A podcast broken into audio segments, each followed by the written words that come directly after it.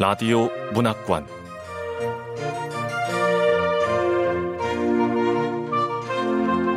한국 단편 문학 특선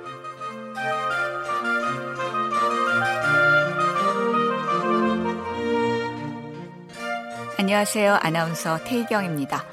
KBS 라디오 문학관 한국 단편 문학 특선 오늘은 윤희영 작가의 가두리 함께 하겠습니다.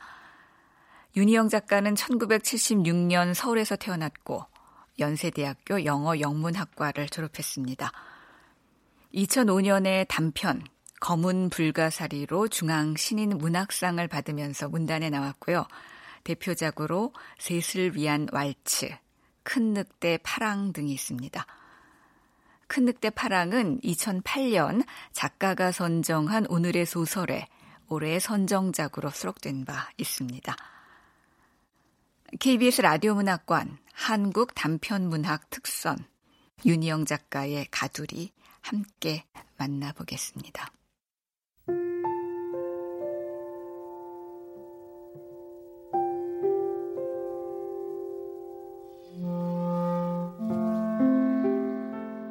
가두리 윤이형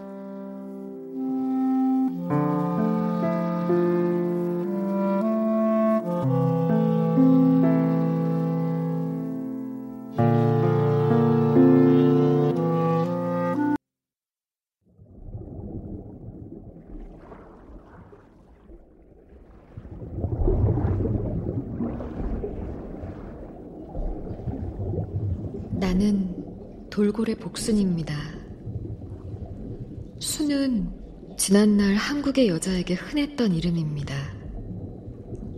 내가 여성이며 후손을 잉태할 수 있는 몸이라는 사실을 주지시켜주는 이름. 복순.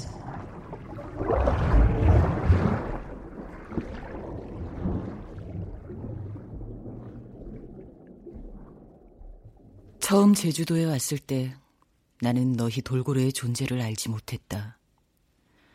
우선 나 자신이 세상에 나오기도 전이었다. 엄마의 뱃속에 내가 이란성 쌍둥이 명현과 함께 들어 있었다고 한 장의 사진이 알려주었다. 명은아, 이 사진 좀 봐. 엄마 배 많이 부르지. 세상에 이 뱃속에 쌍둥이가 들어있을 줄 어떻게 알았겠니? 사진 속 엄마의 부른 배를 보고 내가 탯줄로 연결되어 보호받고 있었구나 짐작했다. 기억이 시작되는 건 다섯 살 때부터다. 나는 내 쌍둥이 명현을 동경했다. 야! 명훈이 넌 여자야! 철조망 타고 높이 올라가는 거, 그거 남자들이나 하는 거라고. 뭐? 나랑 옷을 바꿔 입자고? 아, 뭐 좋아. 근데 딱 한 번만이다. 나는 멜빵이 달린 명현의 청바지를 입고 그 애는 내 꽃무늬 원피스를 입었다. 나는 주방 가위를 가져다 명현과 똑같은 길이로 내 머리를 싹둑싹둑 잘랐다. 시장에서 돌아온 엄마에게 눈물이 쏙 빠지도록 혼나긴 했지만 나는 혼난 것 때문에 그 일을 기억하는 게 아니다. 옷을 바꿔 입고 거울을 들여다본 순간 거기에는 놀랍게도 내가 있었다.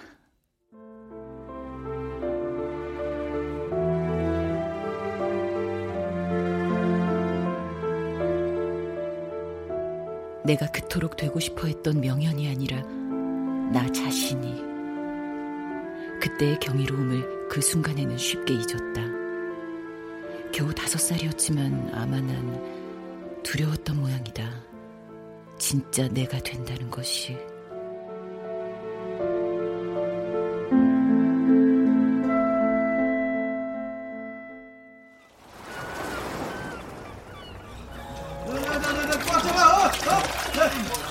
야, 돌고래를 잡았어! 절대 그거 놓치면 안 돼! 해봐, 해봐!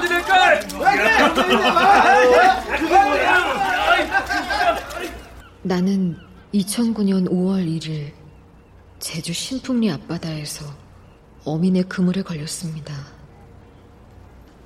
내 나이 11살. 아직 어른이 되기 전입니다. 그물에 걸렸을 때를 선명하게 기억합니다. 그물의 감촉은 거칠고 잔인했습니다. 발버둥을 치며 집으로 돌아가는 길을 찾으려고 애를 쓰다 쓰다 체념한 채 가만히 물에 몸을 맡기고 떠 있었습니다.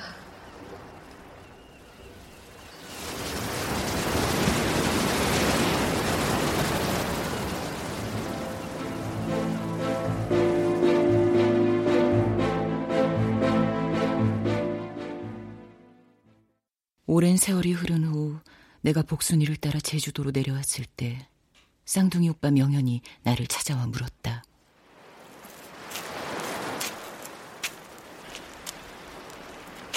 명은이 네가 도망쳐온 곳이 겨우 여기니? 여기가 네가 생각해낸 우리한테서 가장 멀리 떨어진 곳이었어? 도망치지 않았어.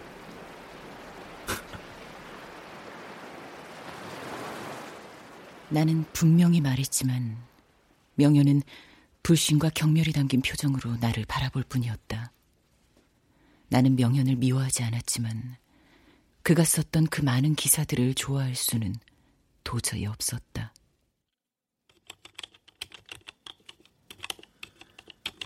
남방 큰 돌고래 복순이를 바다로 돌려보내는 프로젝트는 진보적으로 보인다. 하지만 아직 과학적으로 검증되지 않은 바가 많다. 그리고 남방 큰 돌고래 복순이와 태산이를 야생 방사해야 한다는 동물자유연대의 주장은 수족관과 쇼장에서 오랫동안 일해온 사육사들의 직업적 자긍심을 심하게 손상시켰다.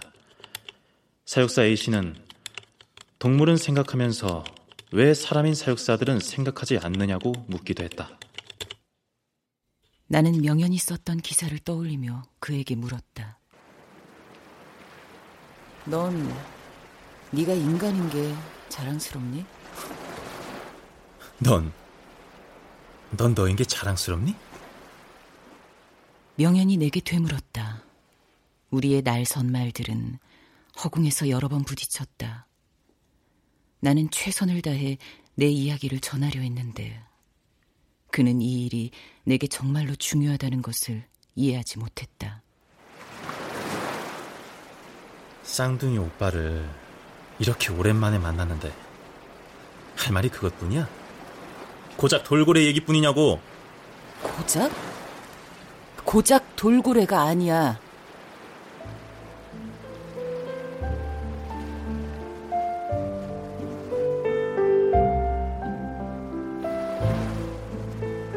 복순이야, 복순이. 난 복순이 때문에 이곳에 왔고, 복순이가 다시 돌아오지 않는다는 걸 확인하려고 이곳에 있어. 돌아오는 걸 확인하기 위해서도 아니고, 돌아오지 않는 걸 확인하기 위해서라고? 그게 무슨 말이냐? 나는 설명을 하려다 그만두었다. 우리는 왜 서로를 이런 눈으로 보는 사이가 되었을까?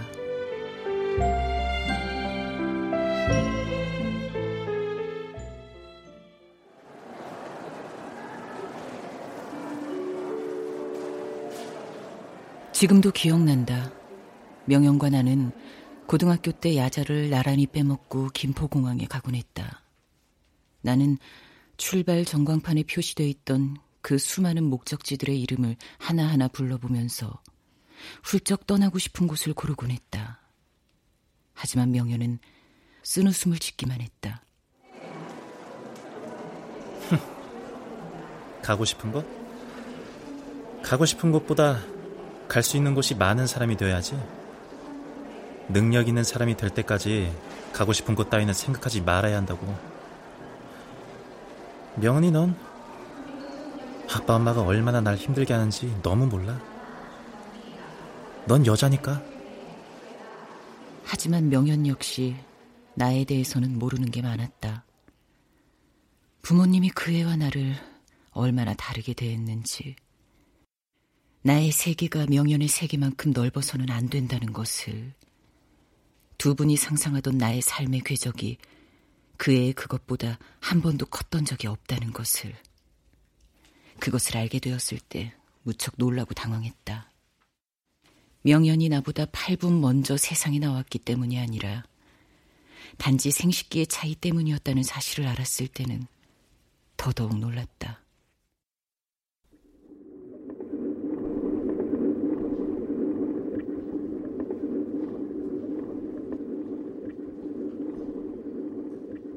나를 발견한 어미는 나를 놓아주는 대신 한 기업체에 돈을 받고 넘겼습니다.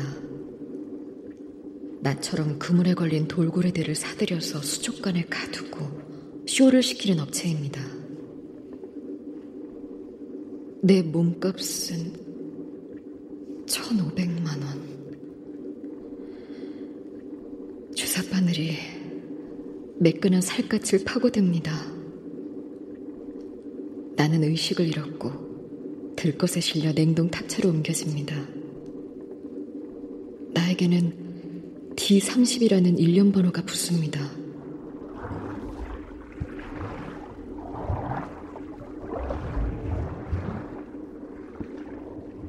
우리는 인간처럼 시각에 의존해 사물을 보는 게 아니라 음파를 생성하고 앞으로 쏘아보낸 다음 그것이 사물에 맞고 되돌아오면 돌아온 음파를 분석해 앞쪽에 무엇이 있는지 인식합니다. 눈을 떴을 때 난 수조 안에 있었습니다. 바닷속에서와 마찬가지로 움직입니다.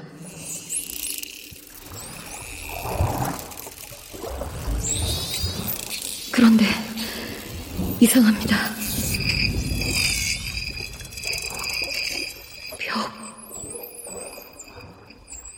음파는 너무 빨리 벽에 부딪혀 되돌아왔고 다시 바닥과 다른 벽에 부딪히면서 부서져 사방으로 반사되어 나갑니다. 그리고 그 일이 수없이 반복됩니다. 마치 안쪽의 모든 면이 거울로 만들어진 26면체 속에 있는 것처럼.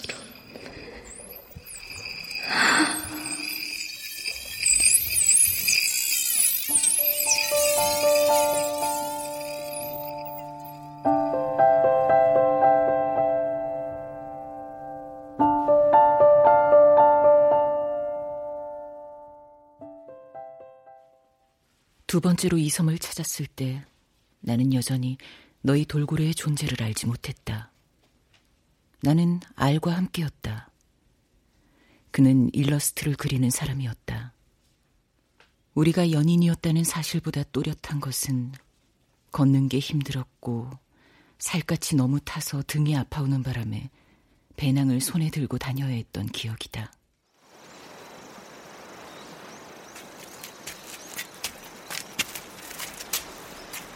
우리 그만하자. 어? 아, 무슨 소리야? 명원이 너한테 고마운 거 많아. 고백도 여자인 네가 먼저 했고 나 군대 있을 때 매일 편지 보내주고 선물도 보내주고 나 제대 후에는 더 잘해줬지. 알아. 안다고. 오죽하면 매일 집까지 바래다 주기까지 했을까. 여자인 네가 남자인 나를. 근데 말이야, 명원이 너는 나를 좋아한 게 아니야. 뭐? 그냥 좋아해야 된다, 순종해야 된다, 강박관념에 시달리면서 불안해했던 거라고. 명훈아, 그거 사랑 아니야.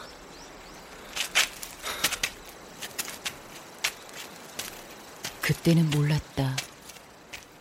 내가 사랑이라고 생각한 것이 단지 나 자신의 일부를 믹서기에 집어넣고 가라 상대방에게 들이밀며 마시라고 강요하는 것에 지나지 않았다는 것을. 지금도 아래 얼굴 대신 내가 그에게서 얼마나 사랑받고 싶었는지만 생생히 떠오르는 것을 보면 나 역시 거울로 된 방 속에 있었던 것 같다.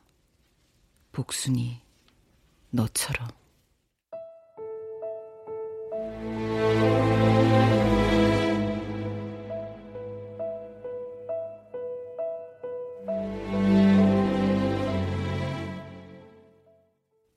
R은 K에게 나를 잘 부탁한다고 말하고 갔다.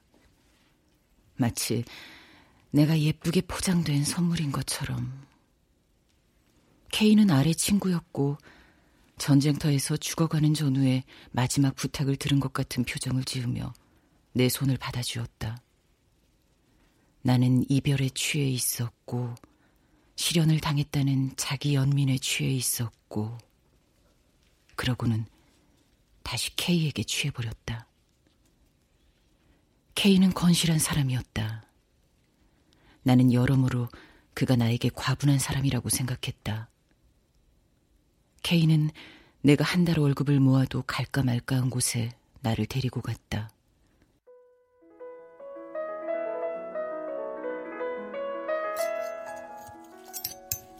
명은이 넌 왜 이런 걸 불편해하는 거야?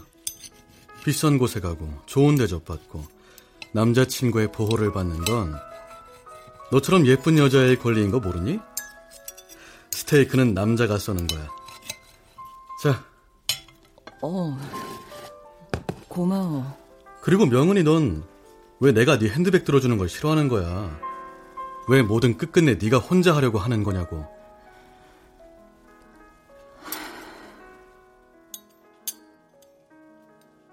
그때 내 마음속에선 두 사람이 소리 없이 싸우고 있었다.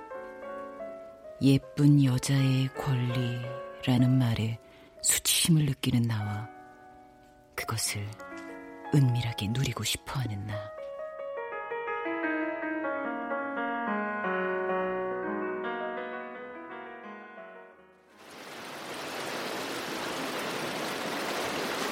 복순아, 뛰어!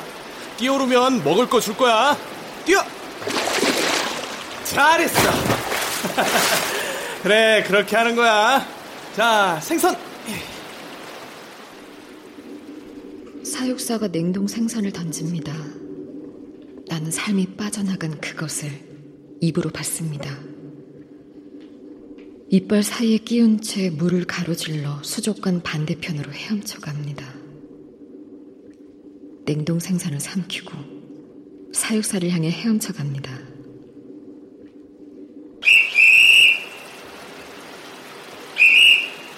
사육사가 호루라기를 붑니다.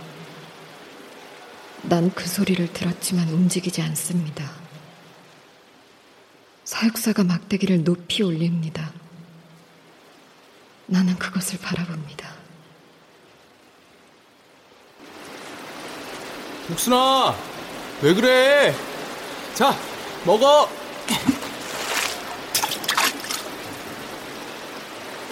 사육사가 다시 냉동 생선을 던집니다. 인간들의 지폐뭉치처럼 생긴 생선 토막이 물밑으로 가라앉습니다.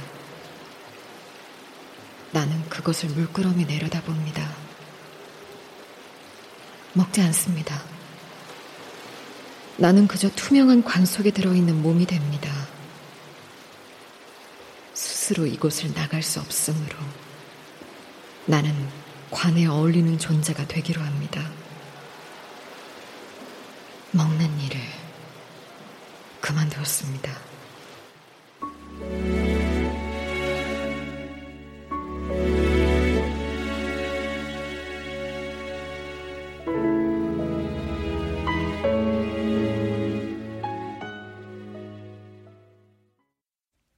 세 번째로 이 섬을 찾았을 때도 나는 여전히 너희의 존재를 알지 못했다.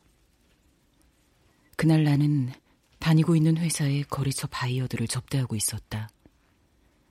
뒤풀이를 하면서부터가 문제였다. 붉어진 내 얼굴을 두고 남자들이 성희롱을 시작했다.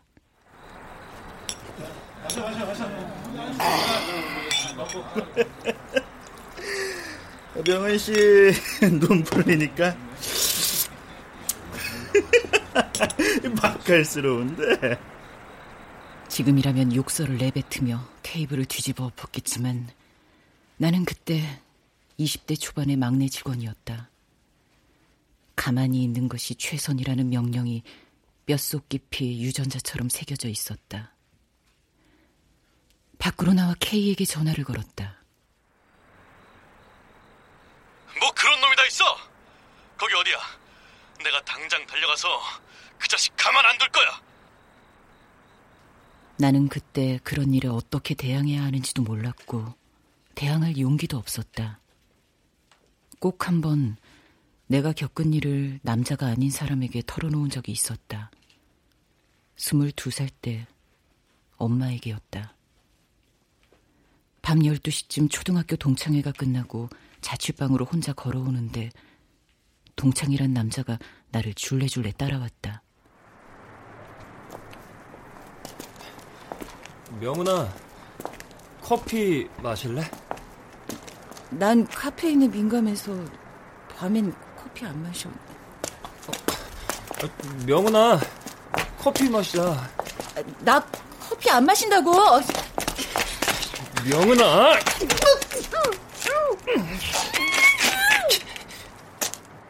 그가 갑자기 내 입을 틀어막으며 어두운 골목으로 끌고 들어갔다. 나는 필사적으로 저항했고 눈물 범벅이 되어 동네 편의점으로 달아났다. 숨을 몰아쉬며 엄마에게 전화를 걸었고 엄마는 곧바로 서울로 찾아왔다.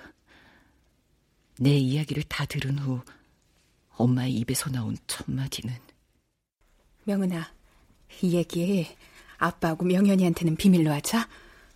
어? 왜? 그냥 그렇게 해. 그게 더 좋아. 엄마, 뭐가 더 좋다는 거야? 아니, 넌 대체 행실을 어떻게 하고 다니는 거야? 미안하지도 않니? 남자친구도 있는 애가. 엄마의 그 몇 마디가 머릿속을 벌레처럼 기어다니며 갉아먹기 시작했다. 그 일이 있은 후 K하고도 헤어졌다. 24살은 결혼을 생각하기에 이른 나이라고 생각했다. 그때 내가 벌써 지쳐 있었다는 사실은 아무도 알지 못했다.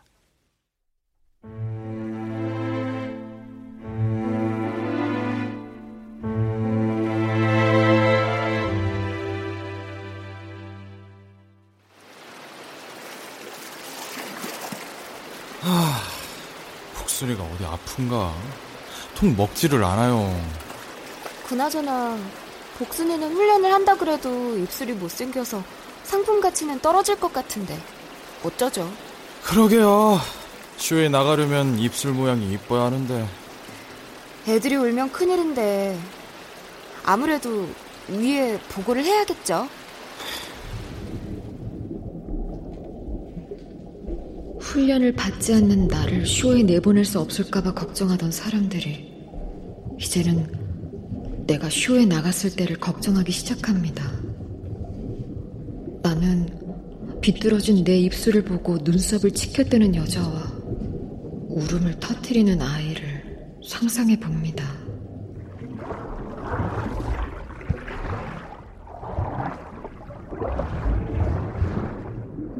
나는 Y와 결혼했다. Y는 여러 가지 면에서 K와 많이 다른 사람이었다. 네 번째로 이 섬을 찾았을 때 나는 너희 중 몇몇을 처음 보았다.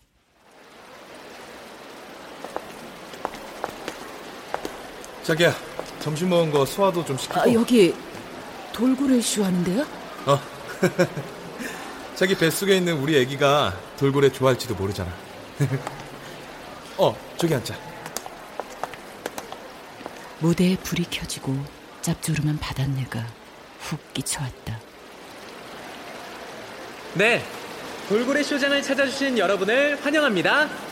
여러분의 친구 철수와 영희를 큰 박수로 맞이해 주세요.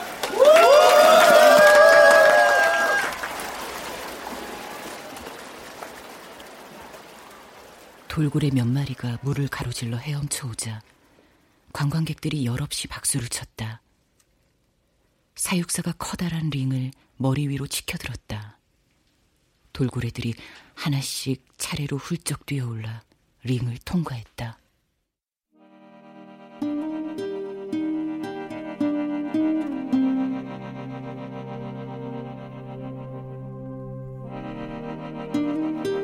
희미한 슬픔이 내 몸을 통과해 갔으나 나는 그것이 어디서 온 것인지 알지 못했다.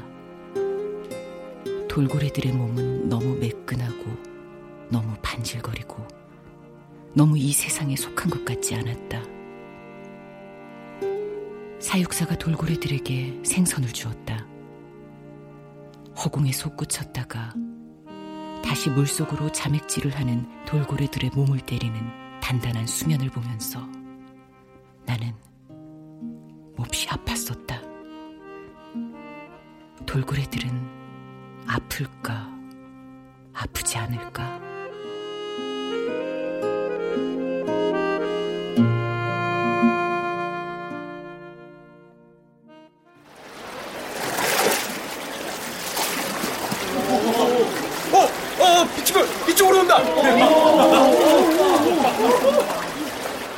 돌고래 한 마리가 물속에서 쳐올린 커다란 비치볼이 내게 정면으로 날아왔다.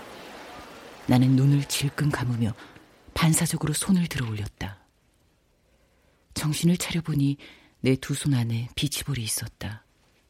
사육사의 과장된 멘트와 함께 박수가 터져나왔다. 공을 받으신 분께는 저희 돌고래들과 포토타임을 가질 기회를 드리겠습니다. 신혼여행 온 부부신가요? 아, 여자분의 배가 살짝 부른 걸 보니까 조금 성급하셨나 봅니다. 요즘이야 혼수품 필수죠, 필수. 어서 앞으로 나오세요. 그 순간 나는 무언가가 잘못되었음을 깨달았다. 입덧과는 또 다르게 속이 심하게 울렁거리기 시작했다. 나는 무대에 올라가고 싶지 않았다. 보는 것까지는 괜찮았다. 그러나 앞으로 나가 얼굴을 드러내고 돌고래들 곁에 서고 싶지는 않았다. 왜였을까? 와이가 당황한 얼굴로 물었다. 왜? 나오래잖아. 안 나갈 거야? 어, 배, 배가, 배가 아파. 뭐 하세요, 여자분? 어서 나오세요. 아, 박수 소리가 적은가 봅니다. 자, 크게 박수! 박수는 계속 이어졌다. 결국 Y가 나를 대신해 앞으로 나갔다. 그는 돌고래 한 마리와 어깨 동무를 하고 사진을 찍고 가벼운 막춤을 추고 선물을 받아 들어왔다. 그러고는 밖으로 나와 화를 냈다.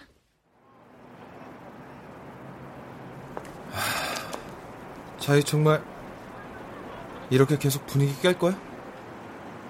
그의 말은 사실과 달랐다. 계속 분위기를 깬 적은 없었다. 배가 너무 아팠고 기분이 너무 나빴다. 그렇게 싫으면 애초에 오지 말자고 했으면 됐잖아. 에휴, 진짜. 지금도 가끔씩 떠올린다. 사실 동물쇼 같은 것은 촬영하고 죄책감이 들어 보고 싶지 않았는데 나는 왜 괜찮다고 했을까? 괜찮아질 거라고 믿고 싶어서였겠지. 돌아보면 Y와 함께했던 모든 순간이 그랬다. 나는 건강을 위해서든 내가 여자이기 때문이든 담배를 끊기 싫었고 마음에도 없는 절에 다니기 싫었고 시댁에서 행사가 있을 때마다 내게 사근사근한 부침성이 없다고 지적하는 친척들의 말이 듣기 싫었다. 그날 화장실에 가서 속옷을 내려보니 갈색 혈이 묻어 있었다. 다행히 가벼운 정도였고 피는 곧 멎었다. 그러나 여행을 다녀온 다음 주 다시 붉은 하열이 시작되었다. 자연유산이었다.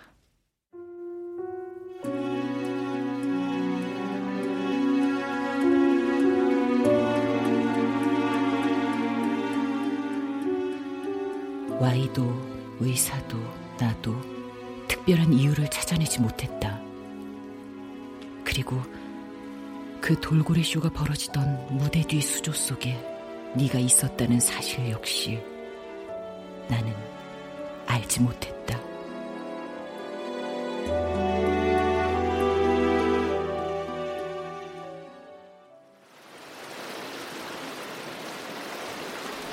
우리 복순이 떠난다는 소식 들었어요.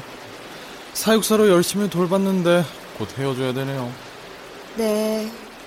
불법으로 잡혀서 거래된 거 들켰다면서요. 네. 법원에서 바다로 돌려보내라고 판결 났대요. 근데 복순이 곧바로 바다로 가도 괜찮을까요? 왜 처음부터 많이 힘들어 했잖아요.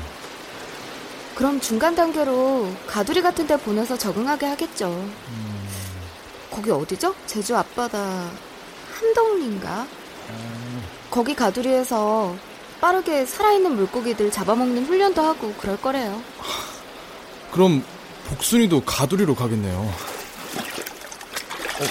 어, 어 저, 저기, 저기 복순이가 이상해요. 피! 복순이한테서 피가 나요! 아이, 복순이 왜 저러죠? 등으로 뭔가를 자꾸 무리로 쳐올리는 것 같은데요? 새끼! 새끼예요!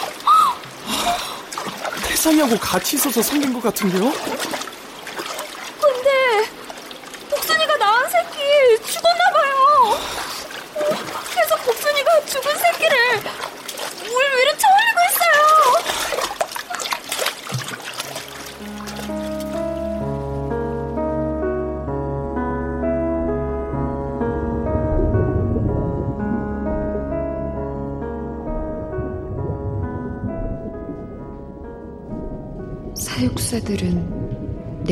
임신한 상태였다는 사실을 너무 늦게 알아차렸습니다.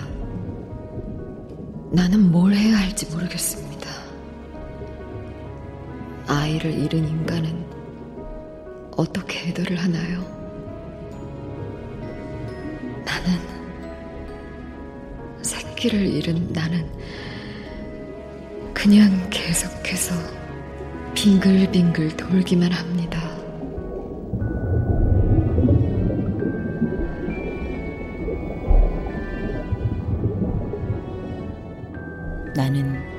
다시 아이를 갖고 싶지 않았다. 다시 새 생명을 기다리고 싶지도, 한 번 더 그런 일을 겪고 싶지도 않았다.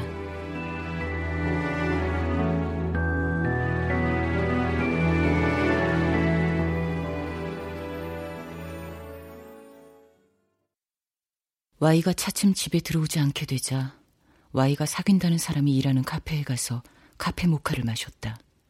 Y는 여자와 살고 싶다고 했다. 넌 여자가 아닌 것 같아. 그렇다고 모성이 있는 것도 아니고. 애가 그렇게 됐는데 슬퍼하지도 않잖아. 이혼 수속은 빠르게 진행되었다. 슬픔은 없었다. 다만 건조한 동통 같은 모멸감만이 몇 시간에 한 번씩 밀려와 온몸에서 힘을 빼앗아갔다. 복순이 네가 나온 기사가 다시 떠오른 것은 그때였다. 남방 큰 돌고래 복순이는 제주도 함덕리에 있는 가두리로 옮겨온 후에도 바다를 빙글빙글 도는 행동을 계속했다. 전문가들은 복순이의 이런 행동에 대해 새끼를 잃은 후에 보이는 행동, 즉 돌고래 우울증이라 불렀다. 복순이의 돌고래 우울증 증상이 더욱 심해졌다는 기사까지 읽다가 창을 닫아버렸다.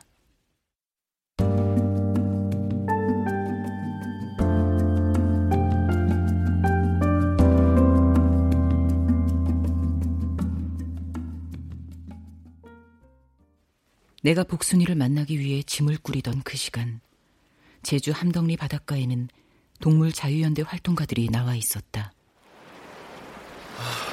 국장님, 응?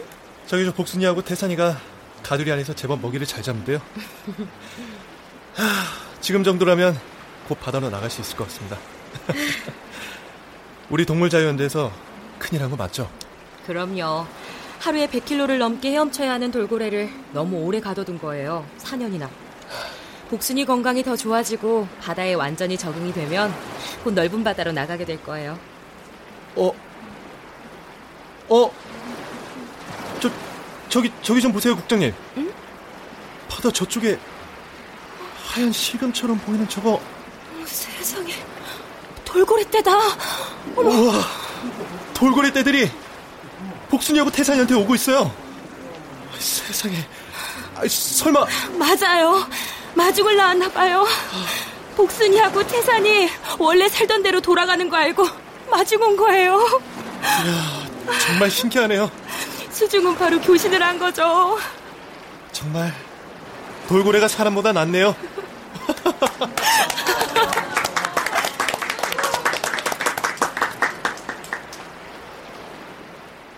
텔레비전으로 복순이 널 지켜봤어. 너와 널 마중 나온 돌고래 떼를 바라보면서 박수를 치는 사람들. 만약 내가 너희 중 하나였다면 난 결코 온화한 평안한 마음이 아니었을 거야. 인간들을 향해 온 힘을 다해 뛰어올랐을 테고 펄떡이는 활어를 씹어먹던 이빨로 인간들의 팔을 물고 놓아주지 않았을 거야. 인간의 피로 가두리 안과 밖이 붉게 물들 때까지 누구도 용서하지 않았을 거고 누구와도 타협하지 않았을 거야. 나라면 내가 너희 중 하나였다면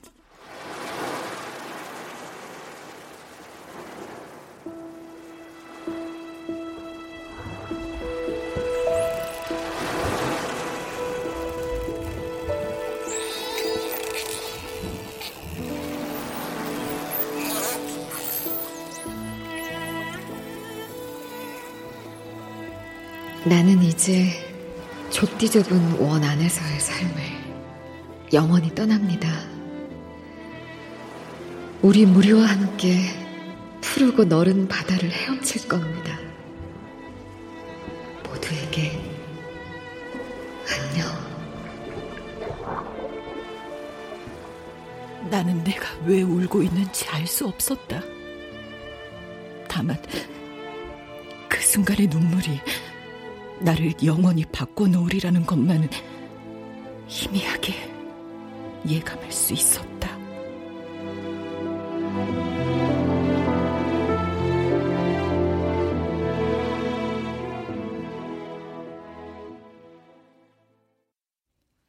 내가 이 섬을 처음으로 찾은 건 엄마 뱃속에서였고, 두 번째는 남자친구와 함께였다. 세 번째는 거래처 바이어들을 접대하면서 네 번째는 임신했을 때였다. 복순이가 떠난 이후 난 다섯 번째로 이 섬을 찾았고 이곳에서 한 사람을 만났다. 복순이 잘 지내겠죠? 그럴 거예요.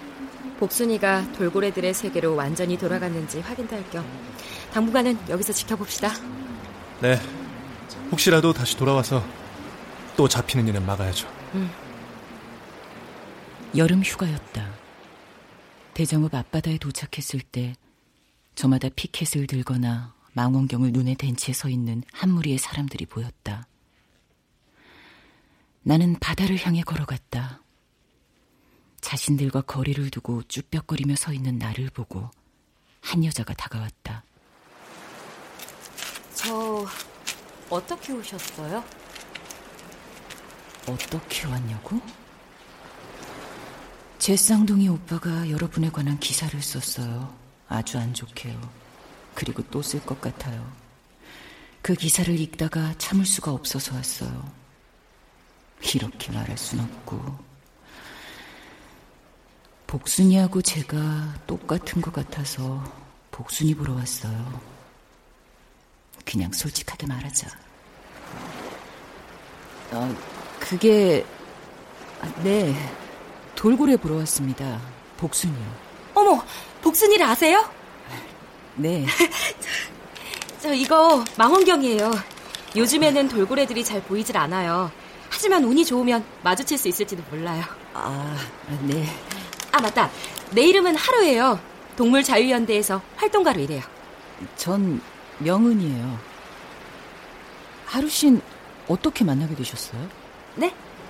그러니까 돌고래들을요. 아, 아, 가까이서 지켜봤어요. 워낙에 좋아하기도 했고. 아, 돌고래를 좋아하는 모든 사람이 제주도로 와서 이런 일을 하지는 않잖아요. 음, 음, 그런가요? 하루 씨처럼 생각하는 대로 사는 사람들을 보면 항상 궁금했어요. 전 지금까지 살고 싶은 것하고 반대로 살았는데 그렇게 사는 것만도 너무 힘에 부쳤거든요. 어떻게 해야 용기를 낼 수 있죠? 음, 우리 해변을 좀 걸을까요? 네. 저 옛날에 사육사였어요. 재능 있는 사육사라고 생각했죠. 바다 동물들을 아꼈고 그들에게 먹이를 주는 게 좋았고 물속을 함께 헤엄치는 일도 좋았거든요. 근데 돌고래가 죽는 걸 두 번 봤어요. 아, 아. 첫 번째까지는 나한테 거짓말을 할 수 있었어요. 그냥 운이 나빠서 일어난 일이라고. 전 제가 일하는 수족관의 모든 걸 진심으로 좋아했거든요. 특히 수족관에 놀러 오는 아이들을. 그 애들을 보고 있으면 저한테 무슨 권리가 있어 저 사람들이 누리는 즐거움에 비난이 가게 할 수 있을까 하는 생각이 들곤 했어요. 그리고 제가 조금 더 정성을 다하면 괜찮아질 줄 알았어요. 근데 최선을 다해 사랑하는 일만으로는 충분하지 않았던 거예요. 돌고래들은 인간이 아니니까. 돌고래들은 인간이 아니다. 우리와는 전혀 다르고 우리와 함께 있으면 결코 행복해질 수 없다는 걸 두 번째로 돌고래를 떠나보내고 나서야 알게 됐어요. 예전으로 두 번 다시 돌아갈 수 없다는 것까지. 명은 씨. 어, 네? 명은 씨는 어떻게 살아야 할지 잘 알고 있는 것처럼 보여요. 전 한 번도 나 자신으로 살아본 적이 없어요. 왜요? 다른 삶을 선택하면 다시는 그 전으로 돌아갈 수 없을까봐 무서워요? 조금은요.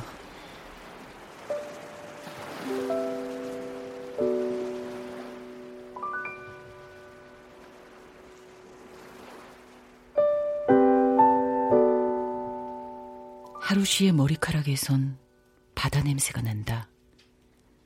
하루 씨의 미소와 동그란 눈에는 하루 씨가 믿는 세상을 나도 믿게 하는 힘이 있었다. 많은 사람들 앞에 서서 이야기할 때 단단하게 울리는 그녀의 목소리를 사람들의 선한 마음을 믿으면서도 자신에 대해서는 자꾸만 의심하는 그녀의 조심스러움을 좋아할 것 같은 느낌이 든다.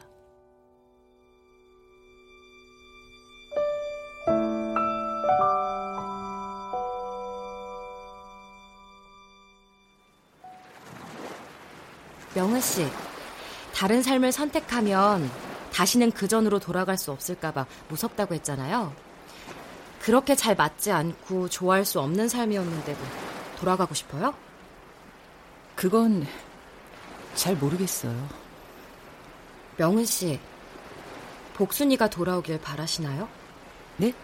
돌아와서 우리가 이해할 수 있는 몸짓으로 우리가 받아들이기 편한 모습으로 난 잘 있어요. 여러분 덕분에.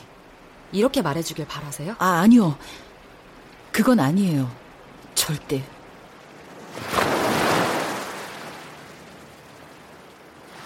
복순아, 난 네가 다시는 우리에게 가까이 오지 않기를 바래. 어울리지 않는 옷을 입고 살아야 했던 여기에서 가장 먼 곳으로 떠나기를.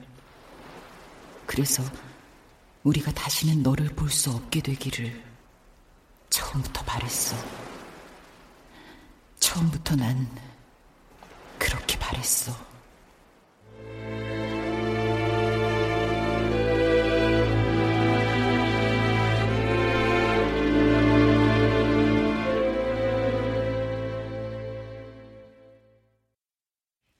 하루를 만나고 나서 내 삶은 그렇게 바뀌었다.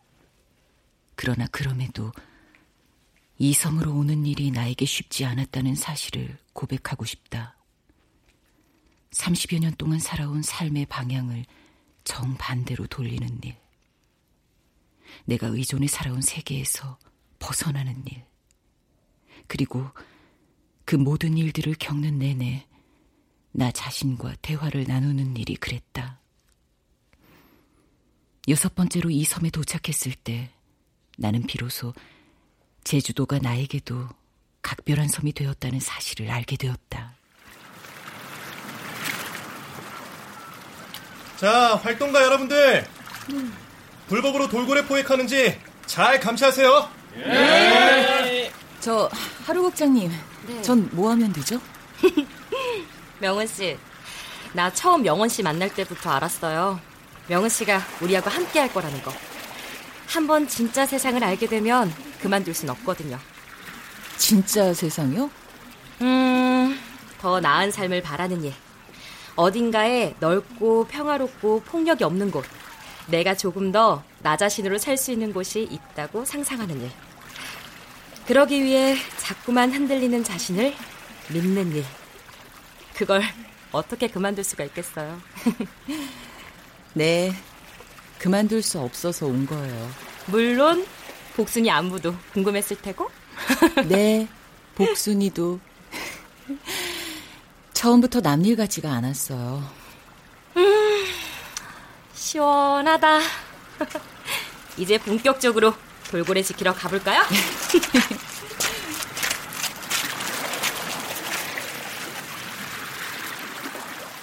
나는 너처럼 내가 갇혀있는 존재라고 믿었고, 내게서 느낀 동질감으로 여기까지 왔다.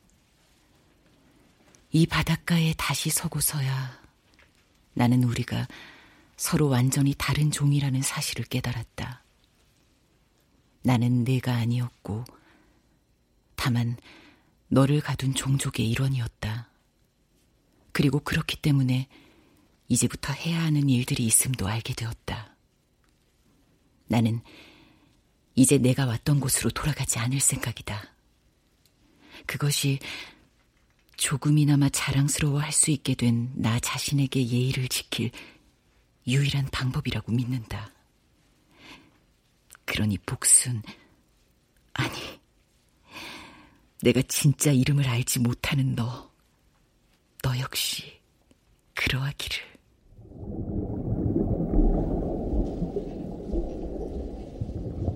네. 다시는 당신들에게 돌아가지 않겠습니다. 당신들의 가장 열렬한 선의도 우리에게는 아기가 되는 그곳에서 가장 먼 바다로 헤엄쳐 멀어지겠습니다.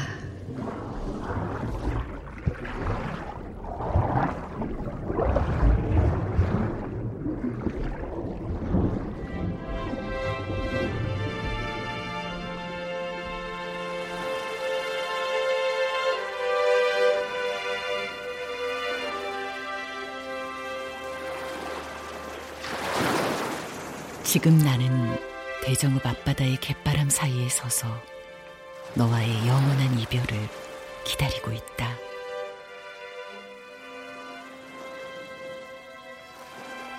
안녕. 잘 가렴. 그리고 고맙다. 살아남아줘서.